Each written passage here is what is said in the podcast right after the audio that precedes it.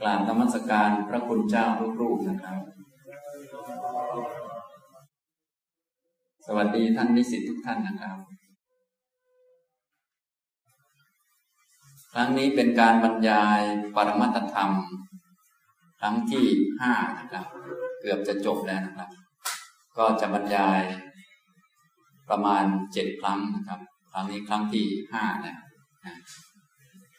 ส่วนครั้งที่แปดก็จะเป็นการ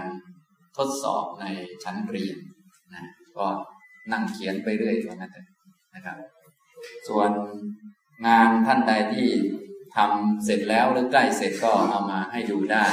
หรือบางท่านก็จะรอให้พอกหางหมูก่อน แล้วก็ขยันจนลิ้นห้อยตอนได้ท้ายเนี่ยส่วนใหญ่จะมีอย่างนั้นเยอะนะ แต่มีหลวงพ่อองค์หนึ่งเอามาให้ดูแล้วท่านขยันน่าดูเลยนะ ในสี่คราวที่ผ่านมาก็ได้เรียนปรมัตธรรมไปสองปรมัตธรรมด้วยกัน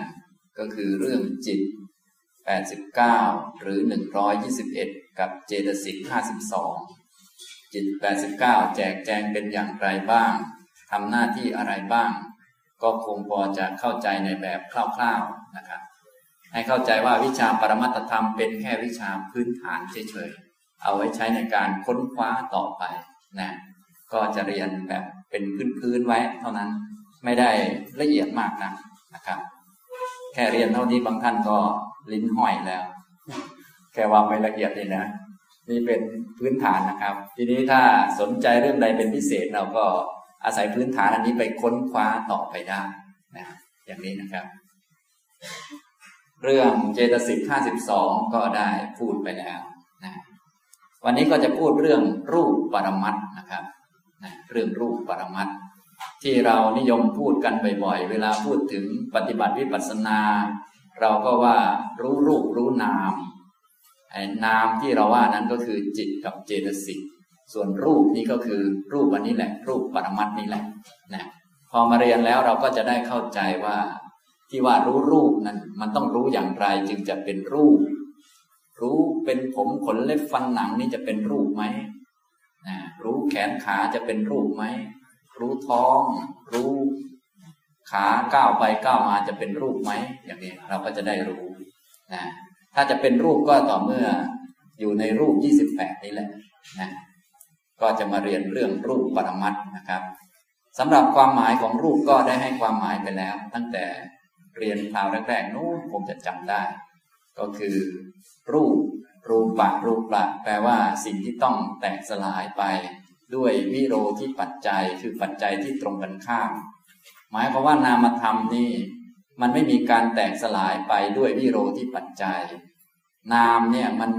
เกิดและดับไปตามเรื่องของมันเลย เป็นของเกิดดับไปเลย ส่วนรูปเนี่ยมันเกิดขึ้นมันก็จะเปลี่ยนแปลงไปตามเหตุปัจจัยอื่น ๆ ที่แวดล้อมมันด้วยนะ ทำตรงนี้เหมือนกับพระคุณเจ้าทั้งหลายนี่ก็มีทั้งด้านรูปด้านนามนะอย่างนี้นะครับ ทีนี้ด้านนามนี้ก็เกิดดับเกิดดับสืบเนื่องกันไปเรื่อยๆ อันนี้ไม่เกี่ยวกับการแก่การอะไรเลย มันเป็นอย่างนั้นก็มันธรรมดานะถ้าจะละเอียดก็ต้องไปเรียนเรื่องปัจจัยการส่งทอดปัจจัยกันไป ด้านนามธรรมเขาจะมีอนันตระปัจจัย สมนันตระปัจจัยเกิดดับสืบต่อ ส่วนรูปมันไม่มีอย่างนั้น รูปมันก็จะมีปัจจัยในแง่มุมอื่น ถ้ามันจะดับก็เมื่อปัจจัยตรงกันข้ามมา มันจึงดับนะมันจึงเปลี่ยนแปลงไป เหมือนกับรูปร่างกายของเราทั้งหลายที่เปลี่ยนแปลงไป อย่างนั้นอย่างนี้ก็ด้วยวิโรที่ปัจจัยมีความเย็น ความร้อน เป็นต้นนะความเย็นความร้อน ความหิวความกระหาย ปวดอุจจาระปวดปัสสาวะ อันนี้เป็นโรคพื้นฐานของกาย โรคพื้นฐานของกาย แค่หกอย่างนี้ก็เปลี่ยนกายเราไปมาจนกระทั่งเป็นอย่างนี้อยู่นะแล้วก็อันอื่นอีกเทียบเลย วิโรที่ปัจจัยมันนะครับทำตรงนี้นะครับ นี้ด้านรูปนะฉะนั้นด้านรูปจึงเห็นความเปลี่ยนแปลงค่อนข้างชัดและง่าย คนธรรมดาทั่วไป แม้ไม่ใช่ลูกศิษย์ของพระพุทธเจ้าจึงเป็นไปได้ ที่จะเห็นข้อเท็จจริงของรูปว่ามันไม่แน่ไม่นอนไม่เที่ยง คือรูปร่างกายคนเกิดมาแล้วอยู่นานๆผมก็ขาวเนี่ยก็มองเห็นนะฉะนั้นพระพุทธเจ้าตรัสว่าไม่น่าอัศจรรย์อะไรที่เดรัจฉีภายนอกที่มีสติปัญญาบ้าง ก็เห็นว่ารูปไม่เที่ยง แต่ว่าที่จะเห็นว่านามไม่เที่ยงนี่ไม่มีเลยนะอันนี้นะครับ ฉะนั้นพวกเรานี้ก็ เป็นลูกศิษย์ของพระพุทธเจ้านี่เห็นทั้งรูปทั้งนามไม่เที่ยงเหนือกว่าคนอื่นเขานะครับอย่างนี้นะครับ รูปปรมัตนะครับสำหรับรูปปรมัตนั้น เวลาขยายความตามพระพุทธพจน์โดยปกติ พระองค์ก็จะขยายเป็นสองชุดด้วยกัน ไม่ว่าจะในอภิธรรมหรือในพระสูตร หรือแม้กระทั่งในคำพีอภิธรรมมัทธสังหะก็ใช้คำบาลีอันเดียวกัน แต่ว่าเมื่อใช้คำบาลีทำนองนี้แล้ว ก็จะมีการขยายที่แตกต่างกันพระสูตรก็ขยายความอย่างหนึ่ง อภิธรรมมัทธสังหะก็ขยายความอย่างหนึ่งคำพีอภิธรรมปิฎกก็ขยายความอีกอย่างหนึ่ง แต่คำที่เป็นอุทเทศหรือว่าหัวข้อที่แสดงรูปปรมัตเนี่ยหลักๆก็มีอยู่สองกลุ่มคำนี้เท่านั้น ก็คือ จัตตาริมหาภูตานิจตุนันจัตมหาภูตานังอุปาดายรูปัง ก็คือมหาภูตรูปทั้งหลายสี่และรูปที่อาศัยมหาภูตรูปทั้งหลายสี่นะมหาภูตรูปสี่กับอุปาทายรูปสี่นะไปอ่านคำพีไหนก็เจอคำนี้เป็นประจำทีเดียวนะครับอันนี้เป็นคำพื้นฐานสำหรับขยายความรูปปรมัตแสดงถึงรูป มหาภูตรูปทั้งสี่กับอุปาทายรูปนะครับอุปาทายรูปคือรูปที่อาศัย มหาภูตรูปทั้งสี่นั้น จัตตาริมหาภูตานิ มหาภูตรูปสี่ส่วนอุปาทายรูปตามบาลีนี้ยังไม่ได้บอกจำนวน ในคำพีอภิธรรมมัทธสังหาก็จะบอกจำนวนไว้ ว่ามีอีกเพิ่มอีก24รวมกับมหาภูตรูปสี่ก็เลยเป็น28ส่วนในคำพีธรรมสังคณีว่ามี23ก็เลยเป็นรูป27อย่างนี้นะ อันนี้ก็ เป็นข้อมูลไว้ ถ้าท่านใดสนใจก็ค้นคว้าต่อไปได้ว่าทำไมจึงต่างกัน ท่านไปนับเพิ่มมาจากตรงไหนอะไรอย่างไรนี่ก็พวกเราเรียนปริญญาโทนี่ เรื่องวิจัยนี้เป็นเรื่องที่สำคัญอยู่นะ ต้องเขียนมาสักเรื่องหนึ่งนะอย่างนี้ถ้าท่านฟังที่ผมบรรยายแล้ว เรื่องใดสนใจเป็นพิเศษ โดยเฉพาะที่เกี่ยวกับวิปัสสนาก็เอาไปทำได้นะจะทำเข้ามาเกี่ยวกับปรมัตก็ได้ โดยเฉพาะวิปัสสนานี่เป็นด้านปัญญาฉะนั้น รู้สึกว่าจะทำเรื่องอะไรก็จะเกี่ยวข้องกับปรมัตธรรมอยู่เสมอทีเดียว เพราะว่าถ้าไปบรรยายตามพระสูตรทั่วไปรู้สึกว่าเขาจะไม่ยอมกัน เพราะว่าแม้เรียนตั้งวิปัสสนาภาวนาต้องลึกหน่อยเขาว่ากันนะอย่างนี้นะครับ อันนี้ก็วิชาปรมัตก็เลยรู้สึกว่าจะสำคัญอยู่นะเป็นพื้นฐานสำหรับค้นคว้า แล้วก็ขยายความต่อไปนะครับ แต่ยังที่ผมกล่าวก็คือ แม้แต่วิทยานิพนธ์ที่พระคุณเจ้าจะเขียนก็ไม่ต้องเรื่องเยอะนะครับ คือเอาบางเรื่องมาเขียนก็พอ อย่างวิทยานิพนธ์ของผมที่เขียนไปนะแจกท่านไปทำเรื่องเล็กนิดเดียวเองคือ เรื่องอินทรีย์สังวรนะแค่นั้นน่ะจริง ๆ ไม่มีอะไรมีเนื้อหาอยู่บรรทัดเดียวตรงนั้นเขียนไปเขียนมาอ้วนเลย และจบด้วยนะอย่างนี้นะครับนี่ท่านก็ทำทำนองนั้นแหละไม่ต้องอะไรนักหนาเราเอาเอา บางเรื่องมาใส่เข้าไปทำนองนี้ก็พอแล้วนะครับ เป็นตัวอย่างนะคือถ้าทำเยอะนี่มันไม่มีที่ลงนะครับ มันเยอะค้นไปค้นมามันหาที่ลงไม่ได้นะฉะนั้นถ้ามีความรู้เยอะๆก็ก็วางวางไว้ก่อนหาอันที่สักอันหนึ่งที่สนใจเป็นพิเศษมาเขียนทำตรงนี้นะนะครับ อย่างที่ผมยกตัวอย่าง เช่นอาทุกขเวทนากับวิปัสสนา แค่นี้ก็พอแล้ว ไม่ต้องเอาขันอายตนะมาหมดหรอกเอาแค่อันเดียว รือบางท่านบอกว่า เวทนากับวิปัสสนาอันนี้ก็ดูเหมือนจะเยอะไปนะให้เจาะลงไปเลย เจาะลงไปอันใดอันหนึ่งเช่นจะเอาเบขาเวทนาในฌานที่สี่กับวิปัสสนาอย่างนี้เลยก็ได้ ชี้ลงไปอันใดอันหนึ่งด้วยวิธีการอย่างนี้เราจะทำให้เขียนวิทยานิพนธ์หรือเขียนงานได้ง่าย คือว่ามันมีกรอบหลักในการเขียน มีที่ลงง่ายว่าอย่างนั้นเถอะนะครับทำนองนี้ อันนี้แนะนำไว้นะ เพราะว่า หลาย ๆ ท่านที่เขียน ชอบจะเขียนเรื่องใหญ่ๆเพราะว่ารู้สึกว่ามันมันภูมิใจดีนะ ได้เขียนเรื่องโตๆนี่นะแต่มันไม่ค่อยมีที่ลงครับเจอมาหลายรูปแล้ว หาที่ลงให้ท่านจนเหนื่อยเลยท่านเขียนมาโอ้ยทีนี้ผู้สอบเนี่ยต้องมานั่งหาที่ลงให้ท่านนะท่านเขียนมาเยอะท่านไม่มีที่ลงไงก็เลยมีปัญหากันหลายทีเดียวเห็นไหมที่ยังไม่จบกันติดวิทยานิพนธ์กันแงกเป็นแถวนะนะ ทำตรงนี้นะครับ อันนี้ก็บอกไว้ เพราะว่าต่อไปท่านทั้งหลายก็จะเขียนเช่นกัน ก็เก็บข้อมูลไว้อะไรไว้สนใจเรื่องใดก็ทำเรื่องนั้นไปนะครับ ย้อนกลับมาพูดเรื่องรูปปรมัตนะครับ ตัวบาลีที่ขยายความรูปปรมัตหลักๆ ก็มีสองชุด จัตตาริมหาภูตานิ มหาภูตรูปทั้งหลายสี่ กับจตุนันจะมหาภูตานัง อุปาดายะรูปัง และอุปาทายรูป คือรูปที่อาศัยมหาภูตรูปทั้งสี่อย่างนี้นะครับ อุปาทายะแปลว่าอาศัย หรือบางบาลีบางครั้งในบางพระสูตรอาจจะเขียนว่าอุปาทาเฉยๆก็มี บางที่อาจเขียนเป็นอุปาทายะก็มี อย่างนี้นะครับคำบาลีไม่เหมือนกันบ้าง อันนี้นะต่อไปเราก็มาว่าตามคำพีอภิธรรมมัทธสังหะก่อน เพราะปรมัตธรรมเราเรียนตามคำพีพื้นฐานคืออภิธรรมมัทธสังหะนะไม่ใช่เรียนพระไตรปิฎกตรงตรงแต่ว่าผมจะยกมาให้ท่านเห็นบ้างบางส่วน ถ้าท่านเห็นว่าส่วนใดที่ควรค้นเพิ่มเติมหรือทำไมมันเหมือนกันทำไมมันต่างกัน ท่านจะค้นเป็นวิจัยก็ได้ แต่วิชาที่ผมสอนนี้จะเน้นสอนตามคำพีรุ่นหลังเป็นพื้นฐานก่อนนะครับ ในรูปก็จะมีรูปที่สิบแปดซึ่งมีสภาวะรูป หรือเรียกชื่อหนึ่งว่าสัลักษณะรูป หรือเรียกว่านิพพานรูป หรือเรียกว่ารูปประรูป หรือเรียกว่าสัมมสนรูปสิบแปดกับอีก อีกตรงข้ามกันคืออาสภาวะรูปอาสลักษณะรูป อนิพพานรูป อรูปรูป อสัมมาสนะรูป อีกสิบรวมเป็นยี่สิบแปดอันนี้นะครับ รูปชุดนี้ก็เลยแบ่งเป็นสองชุดก่อนสองชุดตามแบบของคำพีอภิธรรมมัทธสังฆะนะครับ เรียกว่ารูปที่มีสภาวะ สภาวะรูป รูปที่มีสภาวะเป็นของตนนะการรู้จักสภาวะรูปจะทำให้เรากำหนดเป็นกำหนดถูก หรือจับตัวมันได้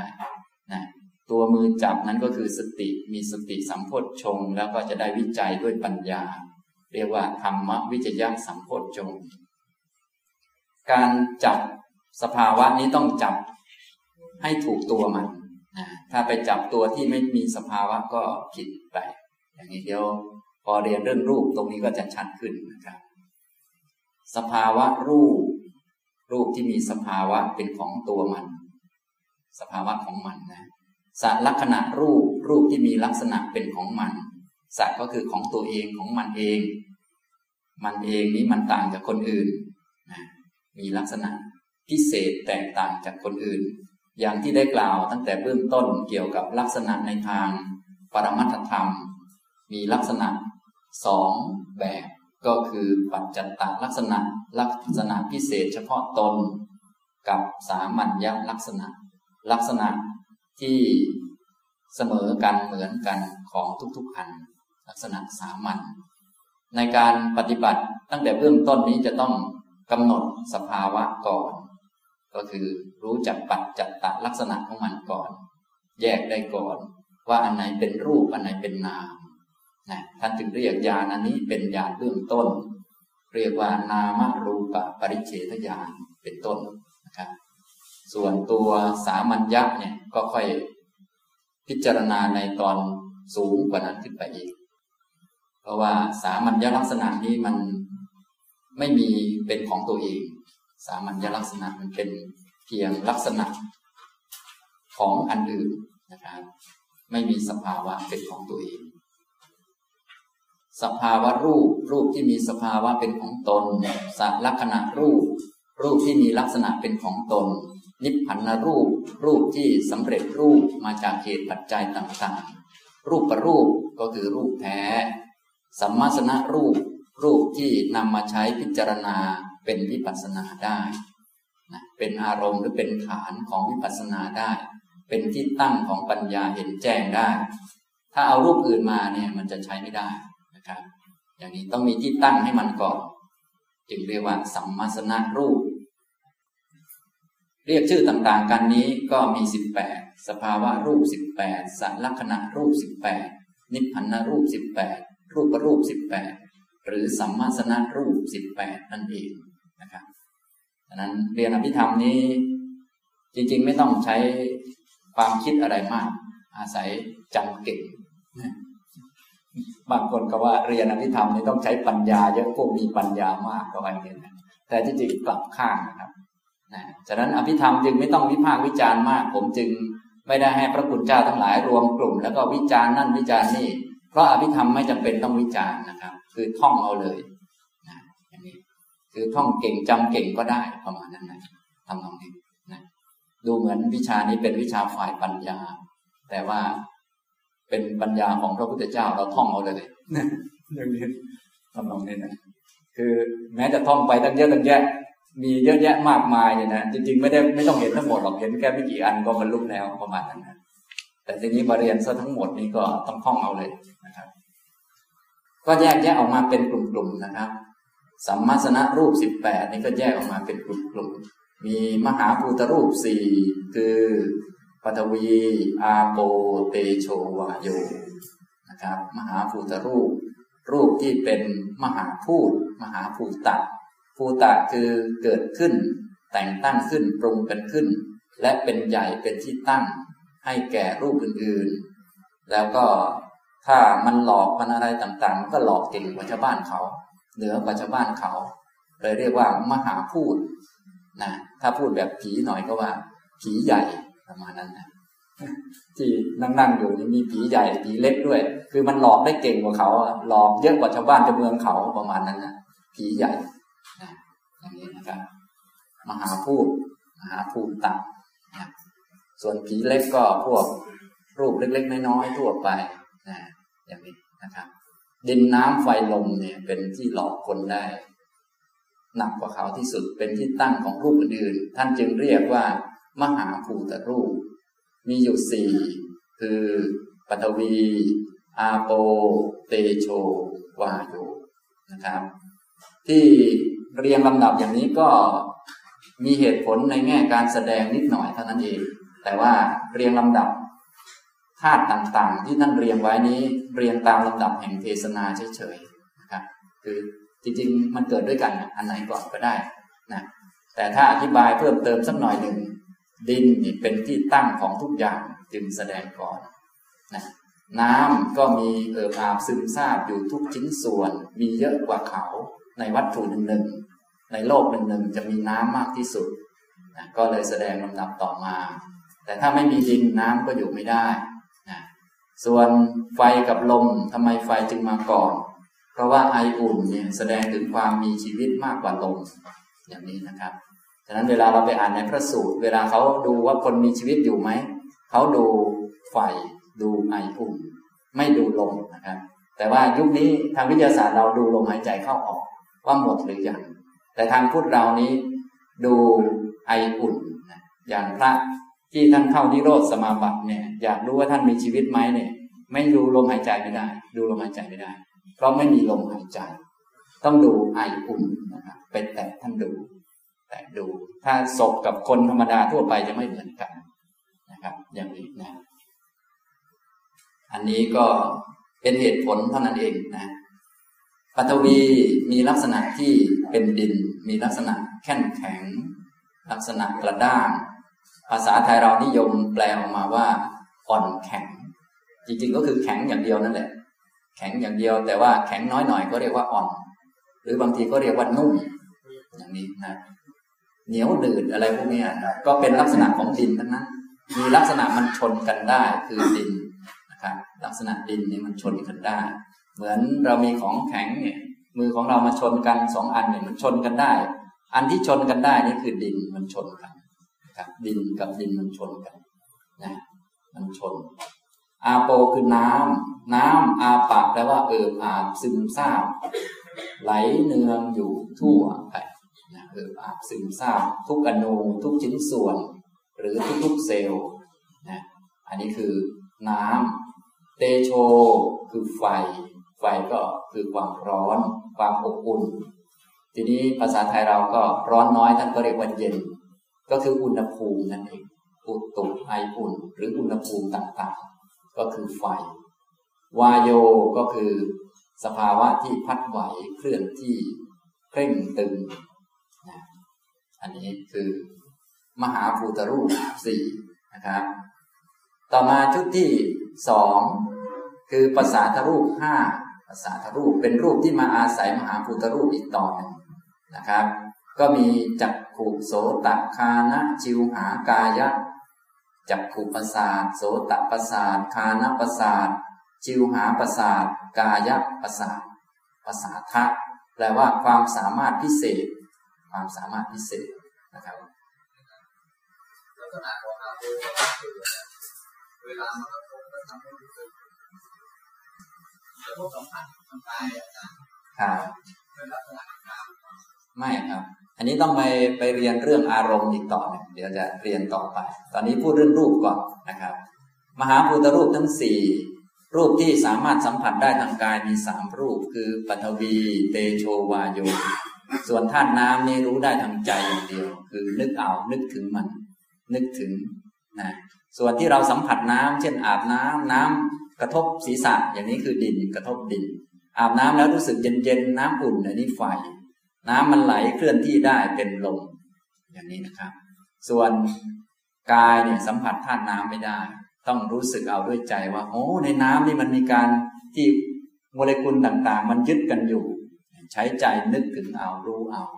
นะธาตุน้ำจึงเป็นธาตุที่รู้ได้ทางใจธาตุที่รู้ได้ทางกายเรียกว่าโพธพารมมีสามธาตุ คือปฐวีเตโชวาโย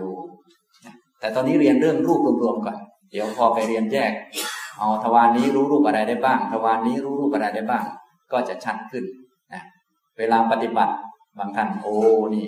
กายของเรากระทบน้ำอันนี้ผิดกำหนดอย่างนี้ผิดตั้งแต่ต้นแล้วนะทำตรงนี้นะครับ ไปอาบน้ำอย่างนี้ อย่างนี้ผิดนะถ้าแบบปรมัตนี่อาบน้ำไม่ได้อาบดินอาบไฟอาบลม อย่างนี้นะครับ ที่พัดลมพัดมาถูกตัว ก็ไม่ใช่ลม ที่พัดมาถูกตัวต้องรู้สึกเป็นเย็นเป็นร้อน เป็นลมหรือเป็นไฟครับ เป็นไฟ ต้องกำหนดให้เป็นนะ ถ้ากำหนดไม่เป็นก็โอ้ลมถูกตัวอยู่อย่างนั้นมันก็ไม่เห็นเกิดดับไม่เห็นไตรลักษณ์ก็กำหนดผิดนะครับ รู้สึกผิด สติจับผิดที่ผิดทาง เรียกว่าจับไม่ถูกที่นะ ในทางพูดเรานี้ต้องฟังให้มันแม่นเสร็จแล้วก็เอาไปโยนิโสมนสิการก็คือกระทำไว้ในใจให้ถูกหลักการมันก็จะเห็น แล้วแต่แง่มุมถ้าจะเอากุศลธรรมดาเอา ก็อีกแง่มุมหนึ่งก็โยนิโสส่วนหนึ่ง ทางด้านวิปัสสนาก็ต้องใช้โยนิโสเช่นกัน แต่ว่าต้องมองให้ถูกปรมัตมัน ให้ถูกตัวธรรมะมันพอถูกตัวธรรมะก็จะเห็นความเกิดดับเช่น สัมผัสทางกาย รู้ที่กระทบดินอย่างนี้ ถ้าเราสังเกตก็จะเห็นเกิดดับได้ คือกระทบลงไปก็จะรู้สึกแข็งแข็งพอยกขึ้น แข็งก็หายไปนี้มันเกิดดับนะเห็นไหมมันรู้สึกเฉพาะตอนกระทบลงไป พอยกขึ้นก็หายไป ไม่เที่ยงเลย อย่างนี้ ก็จะถ้าสังเกตเป็นนะก็จะเห็นเกิดดับได้ แต่ถ้าสังเกตไม่เป็นก็ไม่เห็นเหมือนกันนะเนี่ยอย่างนี้ฉะนั้นวิชาปรมัตนี้จึงสำคัญในแง่เจริญวิปัสสนา โดยเฉพาะท่านไหนที่มีสมาธิแล้วเนี่ยต้องมากำหนดวิปัสสนาให้เป็น เขาเรียกว่ายกจิตขึ้นสู่วิปัสสนา ถ้ายกไม่เป็นจิตก็จะค้างอยู่สมาธิอย่างนั้นตลอดไป มันนิ่งแล้วสบายแล้วว่างแล้วไม่เหลืออะไรแล้ว อันนี้แท้ที่จริงไม่เหลืออะไรแล้ว ในแง่บัญญัติ เพราะว่าคำว่าไม่ไม่มีอะไรก็คือบัญญัติอีกชนิดหนึ่ง เราต้องหาปรมัตให้เจอว่ามันมีตรงไหนบ้างนะไม่มีอะไรแล้วได้ยังไง พอจิตมีสมาธิเราก็จับดู ไม่มีแขนก็จริงแต่มีอะไรครับ มีการสัมผัสได้ ไอ้สัมผัสนี้คือดินมันกระทบกัน อย่างนี้ มีเดินได้อยู่ ไม่มีอะไรแต่เดินได้ ที่เดินได้แสดงว่าเป็นลมมันเดิน จากจิตมันคิดสั่งมาแล้วมันก็เดินได้ เป็นธาตุลมมันเคลื่อนที่อย่างนี้นะ ไม่ใช่ว่าโอ้ไม่มีคนแล้วไม่มีอะไรแล้ว ไม่ใช่อย่างนั้นนะไม่มีคนอะไรมันยังเดินได้อยู่ แสดงว่ามันมีไม่มีคนก็จริง แต่มันมีธาตุลมจึงทำให้เดินได้ไม่มีอะไรทำไมย่อยอาหารได้ ก็ต้องมีไฟมันจึงย่อยอาหารได้ ไม่มีอะไรทำไมมีอุณหภูมิได้ทำไมอุ่นได้ ก็ต้องมีไฟจึงอุ่นได้ นี่พอเข้าใจไหมครับ นี่โดยเฉพาะพระคุณเจ้าที่ทำสมาธิเก่งๆนี่ ถ้าเก่งอย่างนั้น เดี๋ยวก็ได้ไปเป็นพระพรหมนะฉะนั้นต้องมายกจิตขึ้นสู่วิปัสสนา เนี่ย วิชาปรมัตถ์นี่จะช่วยตรงนี้นะ อย่างนี้นะครับพอจิตสะอาดแล้วเราก็ยกจิตขึ้นมา หาความดูสิอะไรมันเป็นปรมัตบ้างพอทำให้ชำนาญต่อไปก็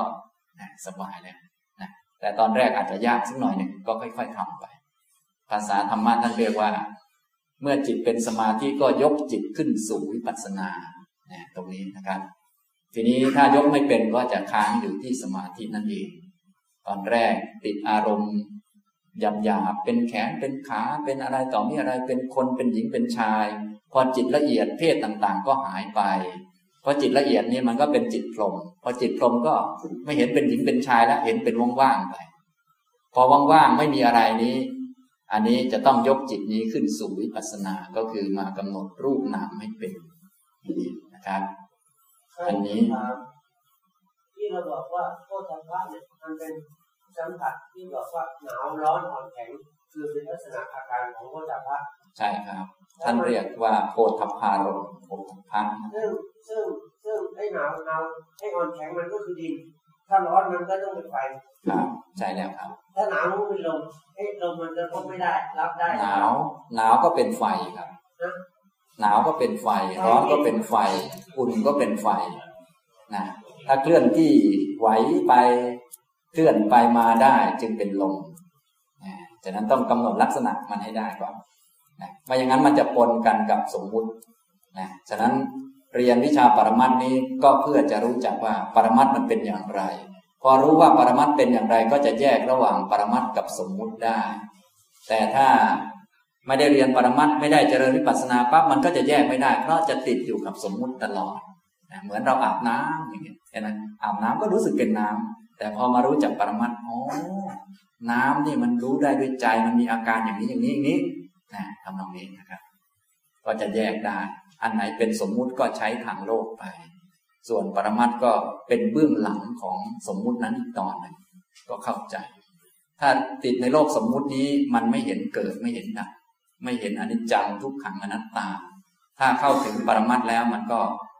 เห็นเกิดดับมันเป็นอย่างนั้น ทำตรงนี้นะภาษาทั้งห้านะครับภาษาทะแปลว่า ความสามารถพิเศษภาษาทะถ้าภาษาบาลีเรานิยมแปลว่าผ่องใสคำว่าผ่องใส สภาวะที่ใสหมายถึง มันเป็นสิ่งที่มีความสามารถพิเศษ เฉพาะเรื่องเฉพาะเรื่องไป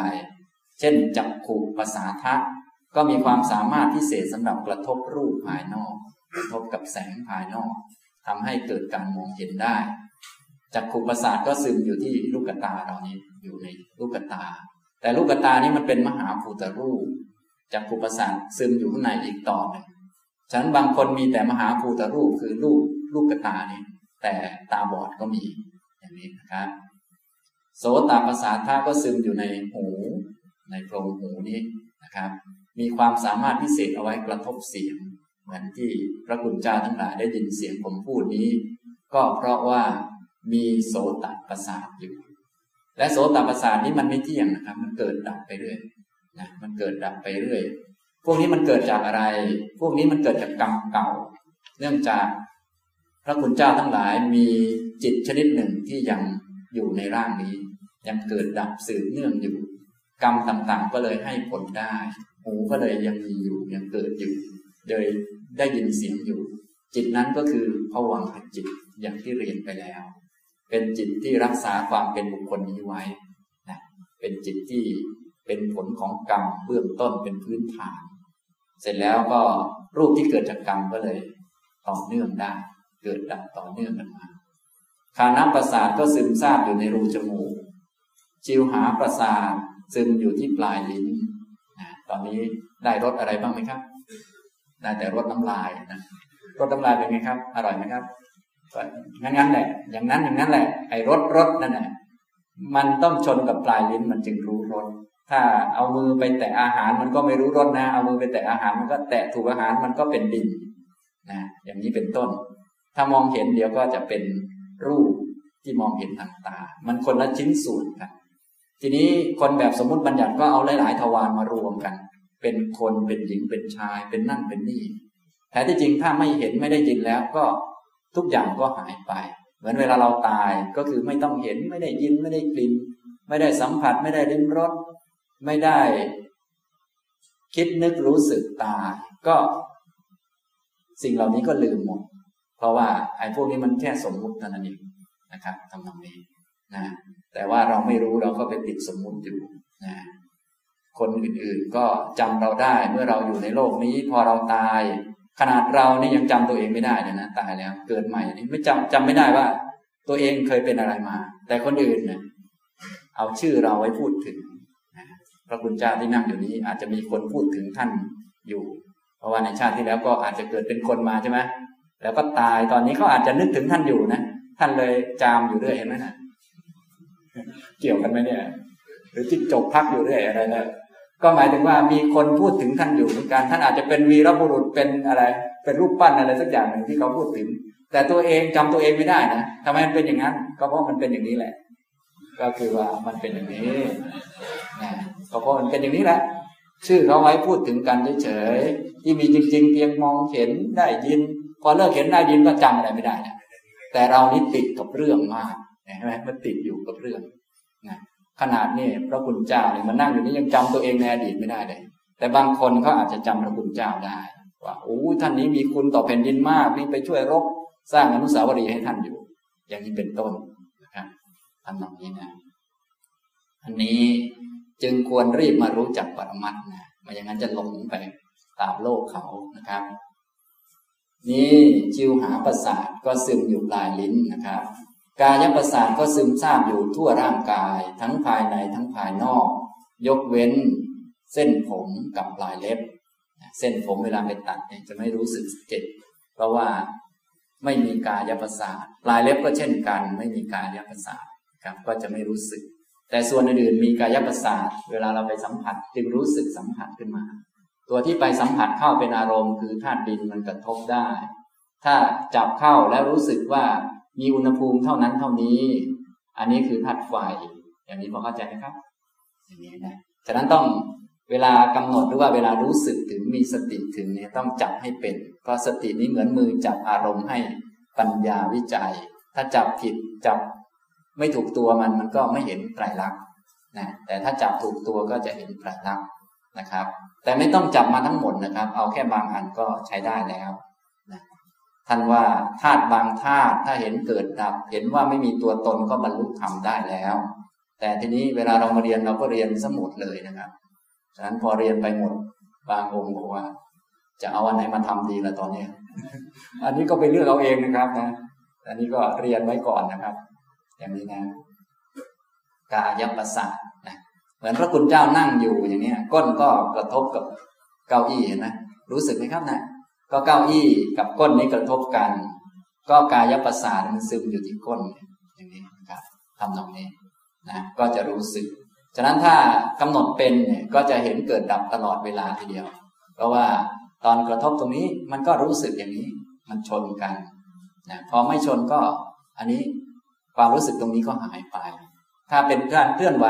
เราดูเป็นธาตุลม แต่เดิมมันเคลื่อนอย่างนี้ พอจิตคิดอีกอย่างหนึ่งมันเคลื่อนไปอีกอย่างหนึ่ง มันก็คนละรูปกัน รูปที่ตอนเคลื่อนมาตรงนี้เป็นรูปหนึ่ง ไปตรงนี้เป็นอีกรูปหนึ่งแล้ว เป็นคนละอันกัน แต่ไม่ใช่มือ ถ้ามือนี่เคลื่อนไปไหน มันก็เป็นมือเหมือนเดิม แต่ถ้าดูการเคลื่อนเนี่ยมันก็คนละอันกัน ตอนนี้มันเคลื่อนอยู่ตรงนี้ต่อมามันเป็นอีกอันหนึ่ง อย่างนี้เป็นต้นนะทำนองนี้นะครับ ความรู้สึกทางด้านพัดลมแอร์ก็เหมือนกันนะเห็นไหมพัดลมมาอะไรมานะอย่างนี้ถ้ากำหนดความเย็น เป็นไฟนี่ก็จะเห็นเกิดดับถ้าถ้าเห็นเป็นลมพัดเนี่ยก็จะไม่เกิดดับ ก็จะรู้สึกว่าแอร์มันพัดเราอยู่อย่างนั้นนะนะแต่ว่าเออรู้สึกอุ่นๆเนาะตอนนี้เอาสักหน่อยร้อนซะแล้วเออ อย่างนี้มันจะเห็นจะเปลี่ยน อย่างนี้พอเข้าใจไหมครับทำนองนี้นะนี่เรียกว่าการกำหนดรูปนะครับ ฉะนั้นรูปนี้เป็นของหยาบกว่านามค่อนข้างเยอะ การกำหนดจึงง่ายกว่า ในแง่ลักษณะทำนองนี้ แต่ว่าการจะเห็นไตรลักษณ์อะไรต่อมีอะไรก็อยู่ที่ความชานาญอีกต่อหนึ่งใครจะเห็นอะไรชัดไม่ชัดอีกเรื่องหนึ่ง แต่ถ้าพูดถึงโดยลักษณะของความเป็นอารมณ์แล้วการจับมันเนี่ยจะง่ายกว่านาม เพราะนามมันละเอียดกว่านะครับ อย่างนี้ อันนี้จึงเป็นธรรมชาตินะครับ โดยทั่วไปทางพุทธเราถ้าพูดถึงกรรมฐาน ท่านจึงนิยมให้ทำกรรมฐานทางรูปก่อนเป็นส่วนใหญ่ อันนี้ส่วนใหญ่นะ แต่บางท่านอาจจะไปนามเลยก็ได้ แต่อันนี้โดยทั่วไปไม่ว่าที่ไหนๆส่วนใหญ่ในเมืองไทยเราก็อย่างนั้นอยู่นะพอพูดถึงทำสมาธิมีสมาธิพอสมควรแล้วจะเจริญวิปัสสนา โดยส่วนใหญ่ท่านให้มา รู้จักรูปซะก่อนอย่างนี้นะแล้วค่อยดูจิต ดูตัวรู้ ดูนามต่อไป ต่อไปอีกชุดหนึ่งโคจรรูป รูปที่เป็นโคจร รูปที่เป็นอารมณ์ รูปที่เป็นโคจร มีสี่รูป คือรูปะ สิ่งที่มองเห็นทางตา สัทธะเสียงคลื่นเสียง ไปกระทบกับ โสตประสาทคันทะกลิ่นรสรสนะครับ ในชื่อเหล่านี้ก็ก็สามารถที่จะมีต่างๆกันได้บ้าง อย่างเช่น โคจระรูปนี้บางที่ท่านก็ใช้คำว่า วิสยะก็มีพระคุณเจ้าที่เรียนบาลีเก่งๆคงจะเคยเห็นว่าบางทีใช้ไม่เหมือนกัน เรียกว่าวิสยะรูปก็มี หรือคำว่ารูปะอันนี้บางครั้งก็ใช้คำว่าวันนะก็มีวันนะที่แปลว่า แสงหรือสี อย่างนี้นะวันนะแสงนะครับอันนี้ อันนี้รูปที่เป็นวิสยะรูปหรือโคจรรูป รูปที่เป็นอารมณ์ รูปานี้เป็นอารมณ์ทางด้านตา สัมภาเป็นอารมณ์ทางด้านหู คันทะเป็นอารมณ์ทางด้าน จมูกรสะเป็นอารมณ์ทางด้าน ลิ้น ส่วนอารมณ์ทางด้านกายคือปฐวีเตโชวาโย ซึ่งอยู่ในมหาภูตรูปสี่แล้วจึงไม่กล่าวซ้ำอีกนะครับ ต่อไปภาวะรูปมีสองคืออิทธัตตะกับปุริสัตตะความเป็นเพศหญิงกับความเป็นเพศชายนะอันนี้ เป็นรูปที่ซึมซาบอยู่ในตัวในตัวคนนะซึ่งรู้ได้ทางใจเท่านั้น ความเป็นผู้หญิงบางครั้งเรียกว่าอิทธิภาวะก็มี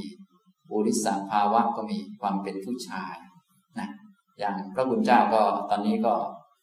ได้ความเป็นผู้ชายมาปุริสัตตะก็เลือกรูปใดรูปหนึ่ง ต้องรูปใดรูปหนึ่งนะครับถ้านิสิตที่เป็นผู้หญิงก็จะมี อิทธัตตะอิทธิภาวะ ซึ่งเป็นสิ่งที่เกิดจากกรรมนะครับอย่างนี้ ด้วยรูปอันนี้ก็จะมีความสามารถพิเศษของรูปที่เมื่อเติบโตพอสมควรแล้ว มันก็จะก่อให้เกิดการกระทำคำพูดหรือรูปลักษณะที่เป็นชาย อย่างความเป็นชายเนี่ย ส่วนไหนบ้างก็ปุริสภาวะนั่นเองเป็นตัวสร้างขึ้นมา เป็นตัวที่คอยเพื่อกูลให้มีขึ้น ผู้ชายนี่ก็ จะมีหน้าอกแบบผู้ชาย มีเสียงแบบผู้ชาย มีอะไรแบบผู้ชาย การเดินการยืนการอะไรต่อมีอะไรแบบผู้ชาย ผู้หญิงก็จะมีหน้าอกนะหน้าอกหน้าอกแบบผู้หญิง ผู้ชายก็มีหน้าอกเหมือนกันนะแต่หน้าอกแบบผู้ชายเดี๋ยวเสียงก็จะเป็นแบบหญิงเดินอะไรต่อมีอะไรก็จะเป็นแบบหญิงทำไมอะไรเป็นตัวกำหนดอันนั้น ก็คือภาวะรูปนี้เป็นตัวกำหนด ไม่มีคนเป็นคนกำหนดนะ แต่จริงๆ อันนี้ก็เป็นแค่ธาตุสี่ธรรมดา แล้วทำไมธาตุสี่ของแต่ละคนที่ได้มาถึงต่างกัน ผู้ชายทำไมเป็นอย่างหนึ่ง ผู้หญิงทำไมเป็นอย่างหนึ่ง ก็ภาวะรูปนี้มันเป็นตัววางโครงอีกต่อนึงเป็นตัวสร้างนั่นสร้างนี้ขึ้นมานะครับ ต่อมาหัตถยรูปก็คือหัตถยวัตถุหัตถยรูปวันนี้เป็นรูป เป็นวัตถุที่เกิดของจิตพวกกุศล อกุศล จิตต่างๆ พวกความโลภโกรธหลงก็จะเกิดที่นี่ เกิดที่หัตยวัตถุนะครับ โดยส่วนใหญ่ หนังสือรุ่นหลังๆที่เราเรียนกันเนี่ย ท่านจะบอกว่าหัตยวัตถุมันอยู่ที่ก้อนเนื้อหัวใจ อยู่มีในก้อนเนื้อหัวใจก็จะมีเลือดอยู่ท่านว่ากันนะแล้วจะมีเลือดแล้วก็จะมีอะไรในเลือดนั่นแหละมีหัตถยวัตถุอยู่ว่าอย่างนั้น แต่ในพระไตรปิฎกเบื้องต้นๆนี้จะไม่มีชื่อหัตถยวัตถุ ไม่มีชื่อว่าหัตถยรูปไม่มีไม่มีชื่อนี้ ชื่อนี้เพิ่งมีในตอนหลังในรุ่นอัตถกถาและคำพีชั้นหลังๆแต่มีปรากฏรูป แต่ไม่ชื่อว่าหัตถยรูปนะก็คืออยู่ในคำพีปัฏฐานนะครับเดี๋ยวผมจะชี้ให้ดูเวลาที่เราเรียนไปแล้วว่าอ่ามีรูป 28 บางคำพีบอกว่ามี 27 และทำไมบางรูปหายไป ก็คือหัตถยารูปนี้หายไปนะทีนี้ถ้าพระคุณเจ้ารูปใดต้องการทำวิจัยว่า เพราะเหตุใดจึงไม่มีไม่กล่าวในคำพีชั้นต้นทำไมชั้นหลังจึงเอามา อันนี้ก็ทำวิจัยได้อีกเรื่องหนึ่งนะแล้วคำพีชั้นหลังบอกว่า อยู่ในรูปหัวในหัวใจนี้ ใช่ไหม เพราะว่าในพระไตรปิฎกจริง ๆ ไม่ได้บอกว่าอยู่ในหัวใจ เกิดที่ไหนก็ได้นะถ้ามโนวิญญาณเกิดที่ไหนหัตถยรูปก็อยู่ที่นั่นแหละ อาจจะอยู่ที่สมองก็ได้ อยู่ที่ก้นก็ได้ อยู่ที่ไหนก็ได้ ก็คือยังรูปังนิสายะนะหมายถึงว่า มโนวิญญาณธาตุอาศัยรูปใดเกิดขึ้น ก็รูปนั้นแหละ รูปนั้นแหละ อย่างนี้ แต่ว่าชั้นหลังๆท่านนิยมพูดว่าอยู่ตรงก้อนเนื้อหัวใจนะอย่างนี้ แต่ว่าถ้าเราสังเกตโดยเฉพาะนักวิปัสสนาเนี่ย ก็ไปพิสูจน์เอาก็ได้ว่าจริงไหม ไปพิสูจน์ดูนะแต่ถ้าความรู้สึกของเราโดยทั่วไป ถ้าเป็นกิเลสหรือความโลภโกรธหลงเกิดขึ้นก็ น่าจะเท่าแถวหัวใจมันเนาะเวลามันเกิดมันเสียบแทงนี่เวลาเจ็บนี่เจ็บที่ไหนครับ ก็เจ็บใจนะอันนี้ก็น่าจะถูกของท่านนะแต่ว่าอันนี้ก็อาจจะเกิดการโต้เถียงได้ เอาแล้วเวลาคิดล่ะทำไมรู้สึกคิดในสมองล่ะฉะนั้นบางทีหัตถยวัตถุอาจจะเกิดที่สมองก็ได้ อย่างนี้เป็นต้นนี่อันนี้เป็นแง่คิดเฉยๆ นะครับท่านสามารถเอาไปค้นต่อได้อะไรได้นะฉะนั้นให้ทราบว่าคำพีปรมัตที่เราเรียนเป็นพื้นฐานเป็นพื้นฐานครับต่อมาอีกรูปหนึ่งชีวิตรูปหนึ่งรูป ชีวิตรูปก็คือรูปชีวิตินทรีย์ซึ่งเป็นตัวรักษา รูปนี้ให้มันดำรงอยู่ ไม่ให้มันตาย ให้มันสืบต่อกันไป ถ้ารูปนี้ไม่มีไม่สืบต่อ ท่านก็เรียกว่าตาย ฉะนั้นที่เราตายตายกันจริง ๆ เนี่ย ก็คือชีวิตรูปมันไม่สืบต่อในชาติหนึ่ง เขาก็เรียกว่ามรณะหรือตาย ไม่มีคนตาย มีแต่รูปนามมันตาย มีแต่ความตายของรูปนามนะธาตุดินก็ไม่ได้ตาย แต่ว่าธาตุดินมันก็เกิดตามเหตุตามปัจจัย เกิดแล้วก็ดับไปพอมันหมดเหตุมันก็ไม่เกิดอีก ส่วนที่ว่าตายคือชีวิตรูปมันไม่ต่อ ไม่ต่อเนื่องกัน ความขาดตอนของชีวิตินทรีย์ในชาติหนึ่ง เรียกว่าตาย เวลาท่านขยายในพระไตรปิฎกนะครับ ต่อไปอีกรูปหนึ่งคืออาหารรูป อาหารรูปคือกัพลีกราหารหรือว่าโอชารูปก็ได้นะบางที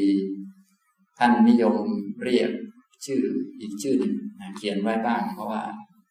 บางอาจารย์ท่านอาจจะใช้อีกชื่อหนึ่ง หรือไปอ่านบางหนังสือ อาจจะใช้อีกก็คือโอชาโอชารูป โอชาอย่างนี้นะครับ นี้รวมแล้วก็ได้รูปสิบแปดรูป เรียกว่าสภาวะรูปสิบแปดหรือสัมมาสนรูปสิบแปดหรือเรียกชื่ออื่นเป็นสารลักษณะรูป นิพพานรูป รูปรูปก็ได้ รูปพวกนี้เอามาทำวิปัสสนาได้ เอามาเป็นพื้นฐานทำวิปัสสนานะอย่างนี้นะครับ ส่วนท่านจะเอารูปไหนก็ตามสบายบางท่านก็ว่า โอ้ขอให้ได้สักรูปเอาหมดเลยอย่างนี้นะต่อมาอีกชุดหนึ่งตรงกันข้ามอสภาวะรูปรูปที่ไม่มีสภาวะเป็นของตนเอง อาศัยคนอื่นเรียกตัวเองอาสัลักษณะรูปรูปที่ไม่มีลักษณะเป็นของตัวเองอานิพพานรูปรูปที่ไม่ได้สำเร็จขึ้นมาจากเหตุปัจจัย เป็นแต่ชื่อเรียกเฉยๆ เป็นแต่อาการของคนอื่น อารูปรูปเป็นรูปเทียมไม่ใช่รูปแท้อสัมมาสนรูป รูปที่ไม่อาจจะนำมาเป็นฐานในการพิจารณาได้ มีอยู่สิบรูปนะครับรูปที่หนึ่งคือปริเฉทรูปหนึ่งรูปได้แก่อากาศธาตุปริเฉทรูปคือช่องว่าง ช่องว่าง ช่องว่างไม่ได้มีอยู่จริงๆ เพียงแต่รูปแต่ละรูปนั้น มันมีลักษณะของมันเสร็จแล้วเมื่อมันมารวมกัน มันก็มีช่องว่าง ช่องว่างนั้น ไม่ใช่รูปรูปหนึ่ง แต่ว่าเป็นความว่าง ระหว่างช่องระหว่างรูปอื่น ช่องว่างระหว่างรูปอื่นๆก็เรียกว่าอากาศธาตุช่องว่าง เหมือนพระคุณเจ้าเนี่ยพพระคุณเจ้ารูปกอไก่มีจริง พระคุณเจ้ารูปขอไข่มีจริง ช่องว่างระหว่างพระคุณเจ้าทั้งสอง เรียกอีกชื่อหนึ่งว่าพระคุณเจ้าขอควาย แต่จริง ๆ คอควายไม่มีจริง แต่เป็นเพียงช่องว่างระหว่างสองท่านที่มีจริงเท่านั้น อย่างนี้พอเข้าใจไหมครับ นี่เลยเรียกว่าอสภาวะรูปช่องว่างหรืออากาศธาตุนะอย่างนี้นะครับ ฉะนั้นช่องว่างในร่างกายในที่ไหนๆก็มีอยู่เสมอ มีอยู่ เพราะว่า เวลาที่ทุกอย่างมารวมกันประชุมกันเข้า มันไม่ได้แนบสนิทกันเพราะมันเป็นคนละรูปกันมารวมกัน เราจึงสามารถใช้เข็มบ้างใช้อะไรบ้างแทงเข้าไปในร่างกายได้อย่างนี้เพราะว่ามันไม่ต่ำจนกระทั่งผนังนี้อะไรนี้ถ้าเป็นกายหยาบของเราเดินอาจจะไม่ทะลุ แต่กายละเอียดของผีเป็นต้นเขาเดินทะลุได้ ทั้งทั้งที่ก็เป็นรูปเหมือนกันทำไมเดินทะลุได้ เพราะในผนังทุกผนังในทุกที่ล้วนมีช่องว่าง มีอากาศภาพ แต่พอดีรูปเรามันหยาบนะเราไปเดินชนผนังก็ชนปั้งเลยนะถ้าอยากจะเดินข้ามได้ก็ต้องแปลงเป็นผีก่อน แล้วก็ไปเดินข้ามไป หรือว่าทำฤทธิ์ขึ้นมา พอทำฤทธิ์ให้จิตละเอียด ก็แปลงจากรูปหยาบนั้นให้กลายเป็นรูปละเอียด เพราะว่าเมื่อจิตละเอียดเป็นรูปเป็นจิตระดับฌานจะเป็นจิตระดับมโนมยา คือว่าสามารถที่จะแปลงรูปได้ นะแปลงรูป เวลาท่านขยายความเกี่ยวกับเรื่องอภิญญา ท่านจะบอกว่าเนี่ยคนที่สามารถแสดงฤทธิ์ได้หลายอย่าง เช่น เดินบนน้ำก็ได้ เดินทะลุผนังก็ได้ทันไรนี้นะ อย่างนี้ทำตรงนี้นะครับพระคุณเจ้าจะลองบ้างสักหน่อยก็ได้นะครับ แต่อย่าหาผันน้ำแข็งมากนะ เพราะว่าบางทีมันชนจริงๆนะอันนี้เป็นเรื่องอภิญญานะครับนะฉะนั้นอันนี้ก็เพื่อพิสูจน์ว่าอากาศธาตุมีอยู่ทุกที่นั่นเอง นะครับ อากาศธาตุไม่ได้มีตัวของตัวเอง แต่ว่าเป็นเพียงช่องว่างของสิ่งอื่น เรียกมัน เรียกอันนี้ว่า อากาศธาตุนะครับ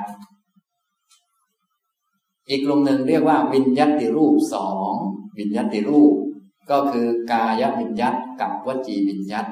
วิญญาติคืออาการที่ส่องให้ผู้อื่นรู้ว่ามีความหมายว่าอย่างไร ไม่ได้มีรูปของตนเองต่างหากเป็นแต่อาการแสดงออก เช่น กวักมือ หมายว่ายังไงครับ กวักมือ กวักมือคือเรียก คือหมายรู้กันทางใจ ส่วนคนจะรู้ไม่รู้ หรือเปล่าก็อีกเรื่องหนึ่ง ส่วนแท้จริงมันเป็นแค่อาการของธาตุดินน้ำไฟลมมันไม่ได้มีรูปของตัวมันเอง เพียงแต่เป็นอาการของดินน้ำไฟลมที่แสดงให้เห็นถึงความหมาย อาศัยดินน้ำไฟลมมาแสดงความหมาย กวักมือก็เลยเป็นกายวิญญาณกายวิญญาตินะเป็นอาการของสิ่งอื่น ไม่ได้มีจริงๆนะเป็นแค่อาการ เดินไวๆโอ้นี่คงจะใจร้อนมั้งอย่างนั้นอย่างนี้ก็ว่าไปวจีวิญญาตก็อาศัยวาจา อาศัยวาจาในการสื่อสารนะอาศัยวาจาผิวปากหมายความว่าอย่างไร บางทีเราสนิทกับหมาเรานะเพราะว่าผิวปากนี่หมายถึงจะให้อาหารอย่างนี้เป็นต้นนะแต่ที่จริงเสียงก็เป็นสัทธะนั่นเอง แต่ว่าอาการในเสียงเครื่องหมายรู้กันในเสียง เรียกว่าวจีวิญญาณครับไม่ได้มีสภาวะเป็นของตัวเอง เป็นรูปที่เรียกขึ้นมาเฉยๆเรียกขึ้นมาเลยเรียกว่าอสภาวะรูป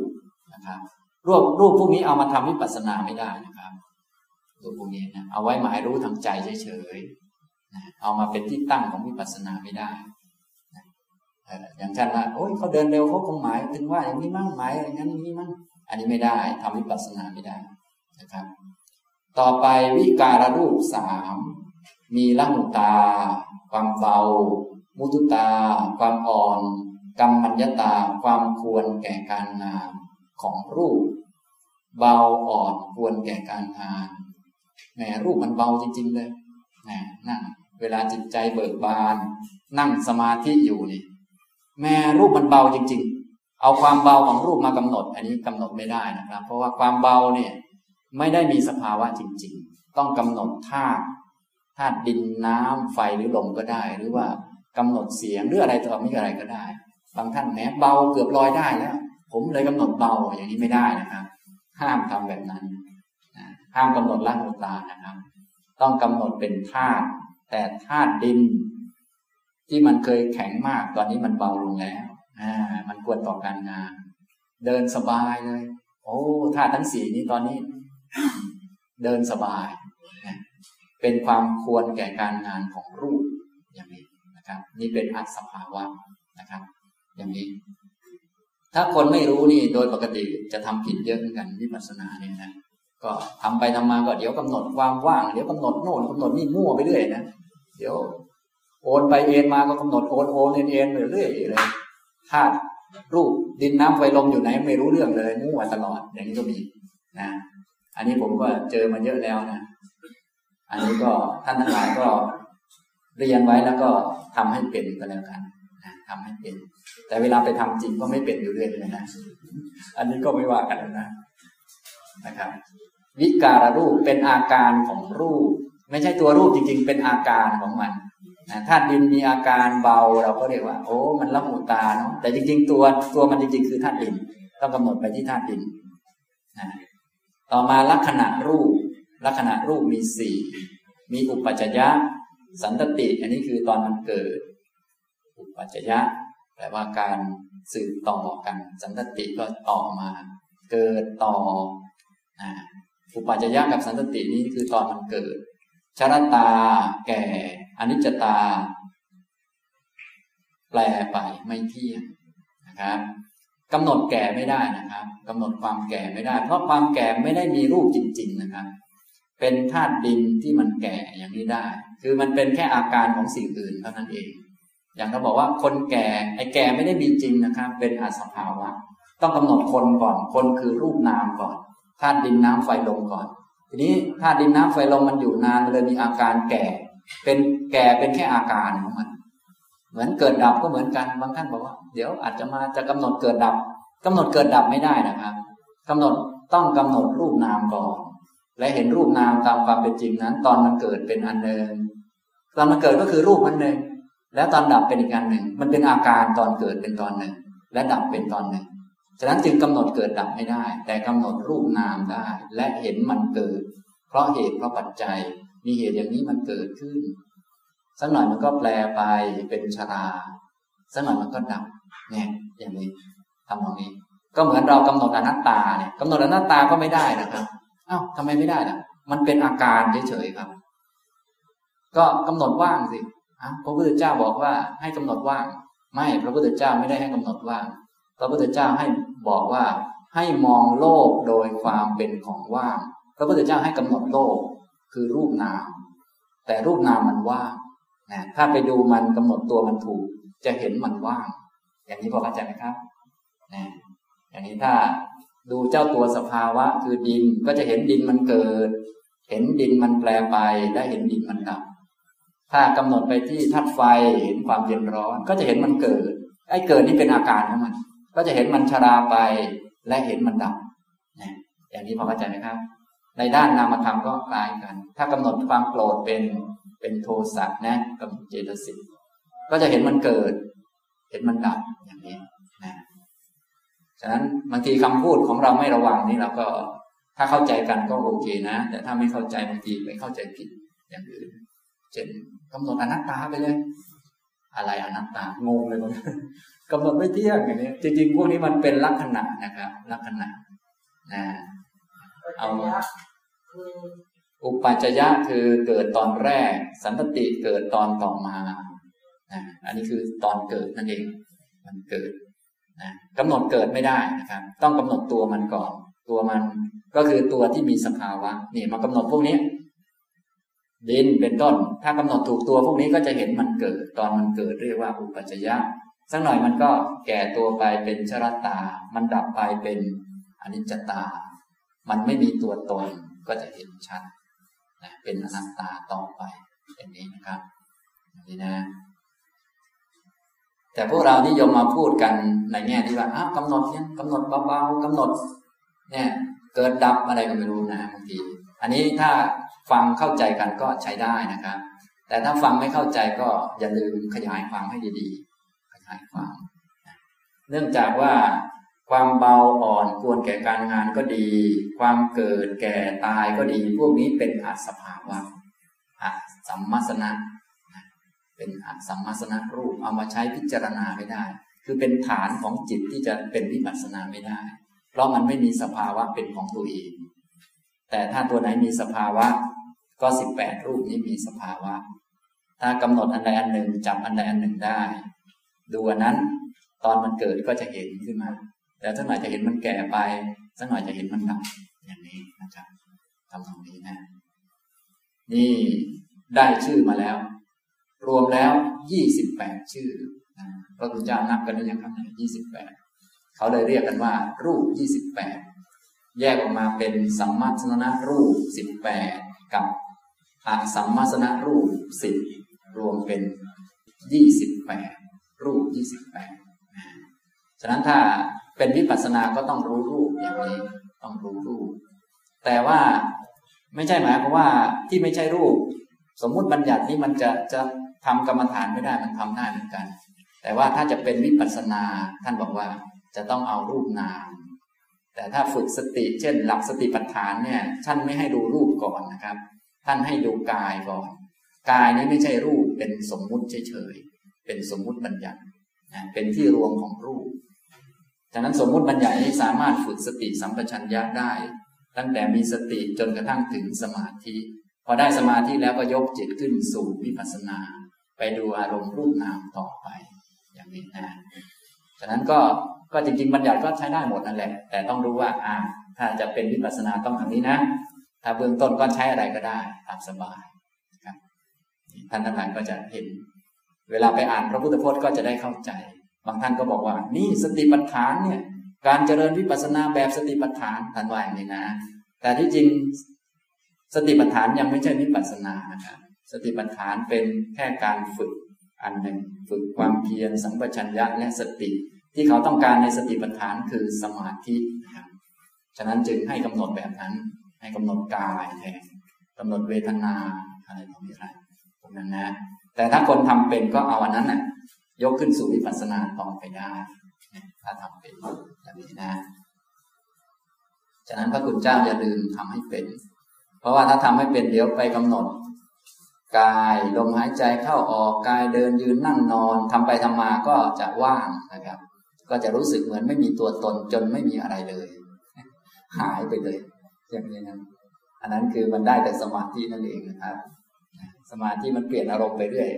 จิตละเอียดมันก็เปลี่ยนอารมณ์เป็นละเอียดเป็นฝ่ายอารูปแทนไปอย่างนี้นะ